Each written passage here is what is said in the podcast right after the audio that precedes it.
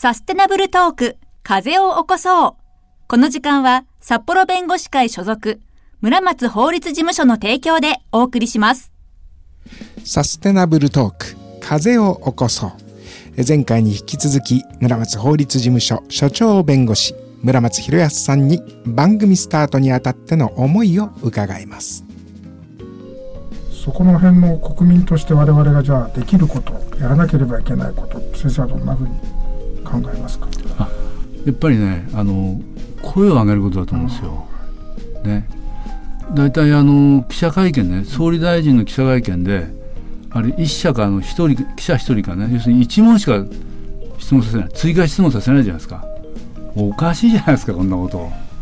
でこういうことはまかり通ること自体がねおかしいしそれそれに抵抗しないジャーナリスト。これもねあのジャーナリズムっていうのはね国民のその知る権利の担保ですから国民の人が直接ね質問できないわけですから。そうするとその国民の知る権利を担保するためにジャーナリストの人が要するにいろいろなね権利まあ国にとって不都合なことをね聞き出す情報を収集してくると。これがやっぱり役割ですよね。でそれはやらやられないと。少なくとも僕僕たちから見ると非常にその迎合的というかねおとなしいというかこれでは国民の側が被害を受けるわけですよ。だからそういうことをねえー考えるとやっぱり声を上げる、ね、面倒でも声を上げる。あの最近宝島社がねあのぜ全面広告というかああのでかいの出しましたでしょ、でそれから獺祭っていうねお酒の会社のが出しましたね。全面広告あれだと思うんですよ。やっぱりこのままではね我々が国の政策で殺されて殺されてしまうという危機感をねやっぱり口にすべきだと思うんですよ。誰かがやってくれるんじゃなくてやっぱり自分の権利は自分が守るということに出ないとねこれはあの非常にまずいと。そうそう声をねやっぱりこう集約して声を上げるっていうね仕組みをね作っていく必要があると。で僕放送局なんかものすごい大きな力だと思いますよ。そういった機運を高めるためにもこの番組が必要だ。とそうそう。そういうことですね。うん。先生先ほどもう発言がやはり重要な民主主義の原点だというようなお話ありましたけどそれを我々国民がこうどういう発言をしていったらいいかっていうところの何か基準のようなもの何をこう指針としたらいいかっていうの。を先生はどう考えてらっしゃあのね僕はあの我々の日本国民にとってのね判断をするいろいろな問題をね判断する上での基準のまあ一つかつ非常に重要な基準はね日本国憲法だと思うんですよ。ね、日本国憲法があれはもう一つの人類の英知のね結晶ですよ。ね、そしてあの日本国憲法はやっぱり先の大戦でね、えー命をなくされた350万人のね人たちのあれはその人たちからの我々に対する命令ですよね。こういう国を作ってくれと、ね、もっと言えばアジアのね人たちの2,000万を超えるね犠牲者の声ですよ。で二度と戦争というね形で問題解決の手法を選択してはいけないと。いうねそれはもうすごい重いねメッセージがあの中に込められていると。そして一人一人の人間の権利基本的人権っていうのはね何者にも代え難いと。国はそれを絶対犯してはいけないと。個人には人間としての尊厳があるんだと。それを犯せ犯してはならないっていうことをねもう何度も何度も命じてるわけですよ。ああいう憲法をね我々がこの戦争という犠牲の上にね獲得した。でこれを粗末にしちゃダメ。ここに全てのね人類の英知が入ってる。でここを基準にしてねやっぱりいろんな問題をね考えてみる。検討するっていうこと。そこそその視点っていうか視座原点ですよね。そこは絶対揺るがしちゃダメだと。いうふうに思いますね。でそこから発想する。そこから見てみると。問題をね、ということが大事だというふうに思います。じゃあそこからこの番組を通じて、まあ、具体的にはどういったところからラジオを聴る皆さん動画を見ている皆さんに呼びかけていきたいかと思いますか、あの冒頭に述べたようにね、はい。あの森友とか加減問題とかね。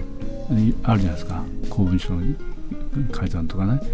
そういうあの問題事象をね一つはこう丁寧にやっぱ洗ってみる。学術会議の問題も。な何がこ本質なのか。このねあの事,、まあ、事実というか現象がね。その現象の裏にある本質は何なのかっていうことをねやっぱりこうきちっと分析してみたいと。それから判例が出ますよね。裁判所から。裁判所は三権の中の権力の要するにこう、えー監視機関なんですよ、ね、そして司法っていうのはねあの少数な少数意見であっても今日の少数意見は明日の多数意見になり得るというそういうこう期待を込めたね制度なんですよ。だから一人でもねその言う人言ってることにあのおっしゃってることに、えー正義があると。合理性があると。いう時にはた躊躇せずその一人を救済するわけですよ。それは司法ですから。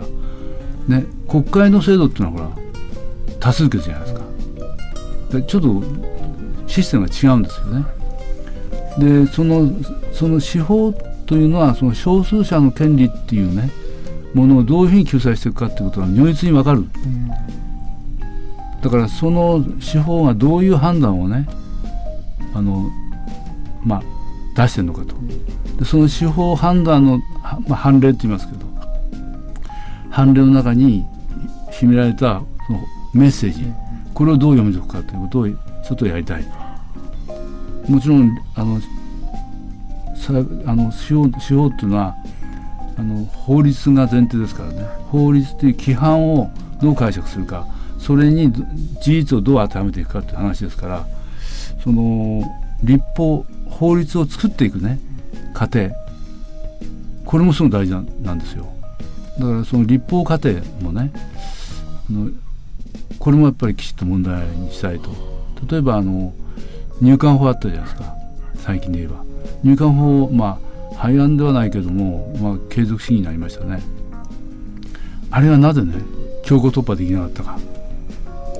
ねであれあの法律にどういう矛盾があるのか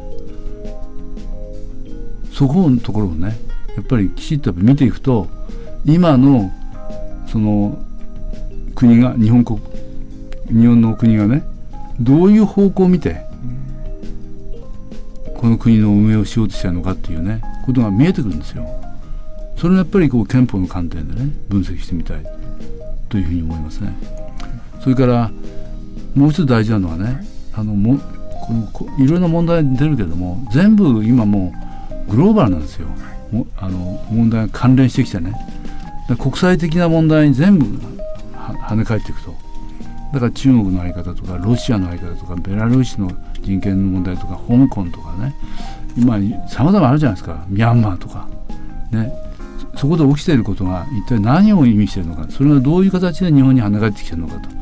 我々はミャンマーのことについて沈黙してっていいのいいのかと。国際的な責任というか、ね、日本国民の。それもあの憲法の全文にねもう高々と歌歌ってますよ。だからそういう観点でそういう国際的なグローバルな問題もねきちっとやっぱりあの取り上げていくと。で最後にですねやっぱり気候変動ですよ。この気候変動の問題はねこれはもう絶対逃しちゃダメだと。で今世界がねこの気候変動でひょっとしたらねいや我々自身の生存自体が危ないんですよ。そこまで来ている。だからその問題についてはねあの、まあ、人類にとっての環境問題としてきちっと位置づけて、えこれはきちっと定期的にね分析をして発言すると。で声を上げていくということが必要だというふうに思っています。楽しみにしております。まあ、あのよろしくお願いします。よろしくお願いします。サステナブルトーク風を起こそう村松法律事務所所長弁護士の村松博康さんでしたありがとうございましたどうもありがとうございました村松法律事務所高齢者障害者支援サービスゆとりろご高齢の方や障害をお持ちの方が不安のない生活を送ることができる社会の実現を目指します。相続や財産管理などでお困りのことはありませんか？そうした問題を当事務所がワンストップで解決します。詳しくは011-281-0757 281-0757までお電話ください。サステナブルトーク風を起こそう。この時間は札幌弁護士会所属村松法律事務所の提供でお送りしました。